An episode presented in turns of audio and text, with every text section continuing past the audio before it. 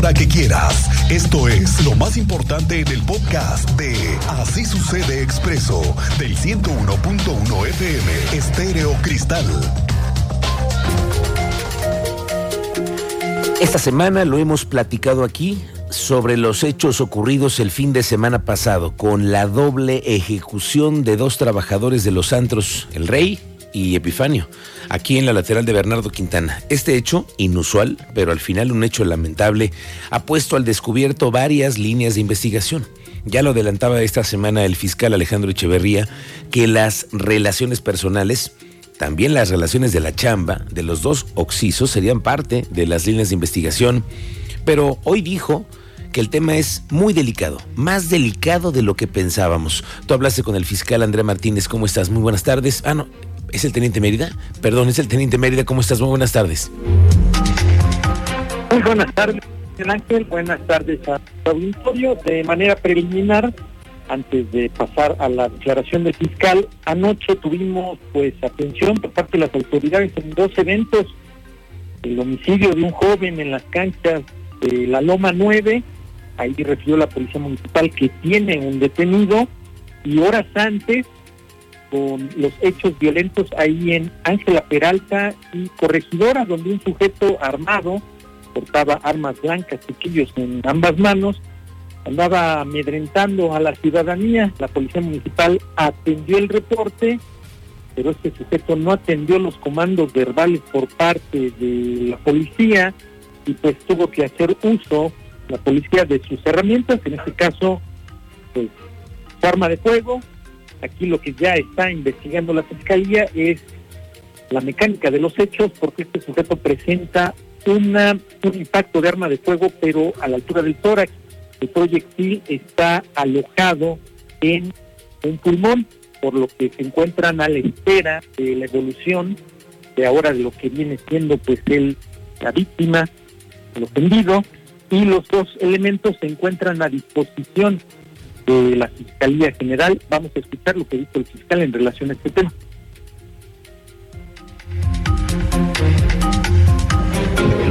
Los dirigentes, pues los responsables de la Secretaría de Seguridad Pública Municipal, inmediatamente no solamente pusieron en conocimiento de los hechos, sino que también pusieron a disposición a a los policías que de alguna manera participaron en estos hechos.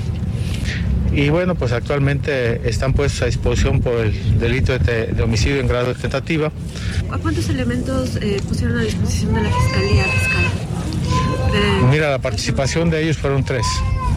Sin embargo, tengo entendido que nos pusieron a disposición solamente a dos porque fue su participación de manera directa. Y por, último, por último, Miguel Ángel, en relación a lo que señala de que el fiscal tienen eh, declaraciones o ya han obtenido mayores eh, datos en cuanto a la carpeta de investigación por el homicidio de dos personas al exterior de un centro nocturno, las líneas de investigación van fortaleciéndose y es delicado el asunto. No quiso revelar mayores datos porque forman parte de la carpeta de investigación y le daremos seguimiento, detalles más adelante. Bien, teniente, estaremos pendientes de eso y otro asunto que también platicaremos más adelante, este hecho tan terrible, tan lamentable que sucedió ayer en una cancha deportiva en La Loma. Un tipo mató a golpes a un muchacho de 17 años. ¿Qué cosa? ¿Qué violencia? Santo cielo. 17 años el muchacho. Y lo mató a golpes, ¿eh? Uf. ¿Cómo no se metió con uno de su tamaño, no? Sí, claro. Lo vamos a platicar más adelante con el teniente Mérida. Regresamos a este asunto de lo que le hemos platicado, estos hechos ocurridos el fin de semana pasado, que tiene a la fiscalía en la mira a estos centros nocturnos, el Rey y Epifanio aquí en Bernardo Quintana. Pero las relaciones de los que murieron son parte de las investigaciones, pero dice el fiscal que son temas muy delicados. Tú hablaste con el fiscal. Andrea Martínez, ¿cómo te va? Muy buenas tardes.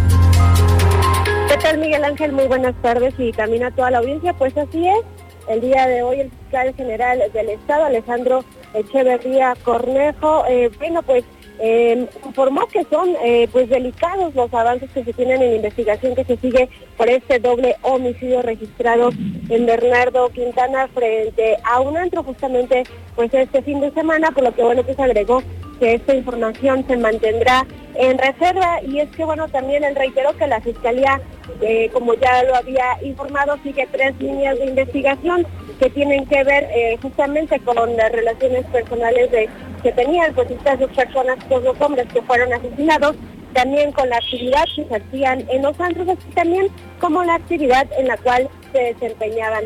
Escuchamos eh, pues justamente esta información que nos compartía esta mañana el fiscal general del Estado.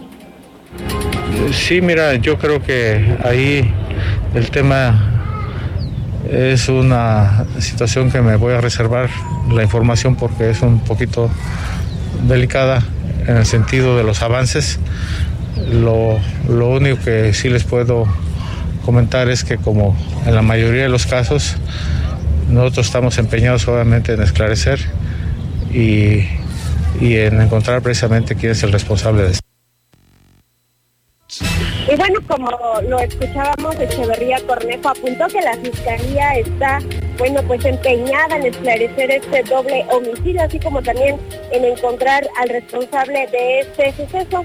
Finalmente, bueno, claro que por ahora eh, pues no ha habido necesidad de pedir colaboración a otros estados del país, pero no descartó que esto pudiera ser más adelante conforme avance la investigación. Esta fue la información, Miguel Ángel. Gracias, Andrea. Estaremos pendientes este fin de semana de los avances de este caso. La Secretaría de Seguridad Ciudadana está coadyuvando también con la Fiscalía para esclarecer el doble homicidio del bar allá fuera del Rey.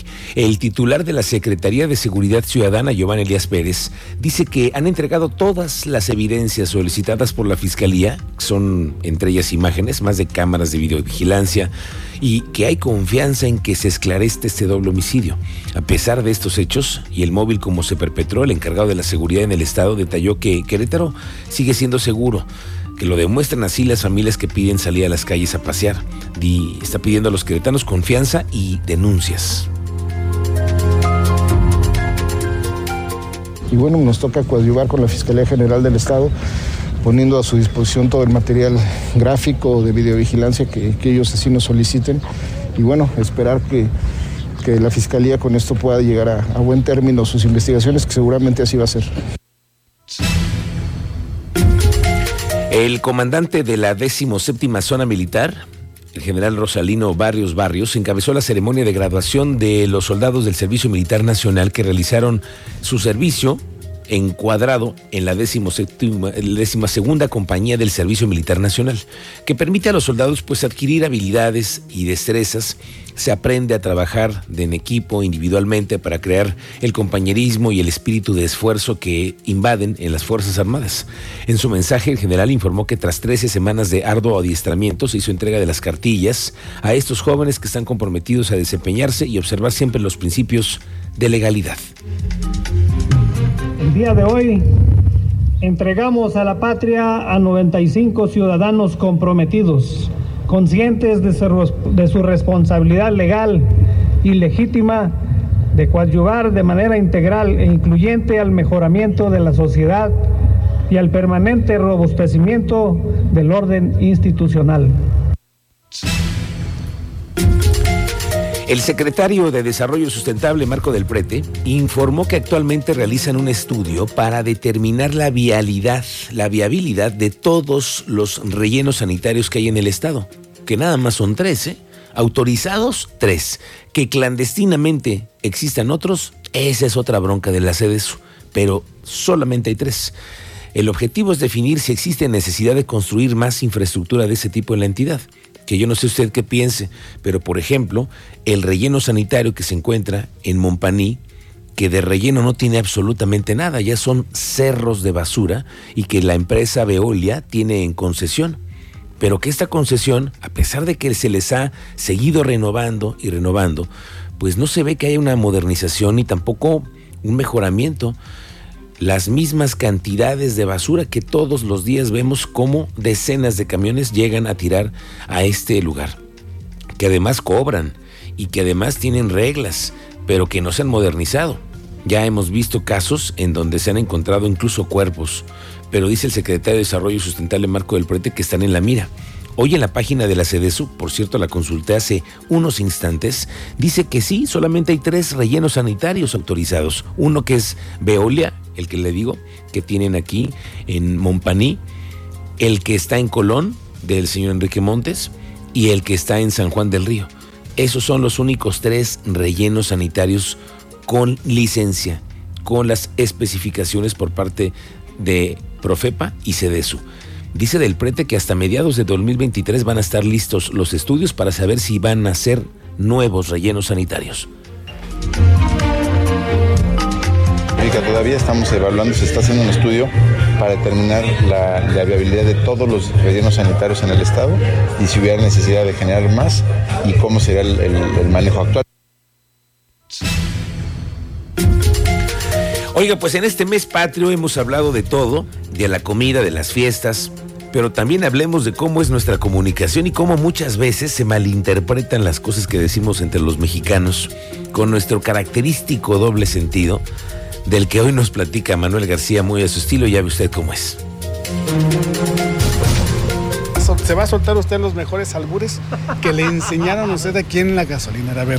Yo solamente sé que para los albures me la ganan, pero mejor me quedo con ganas.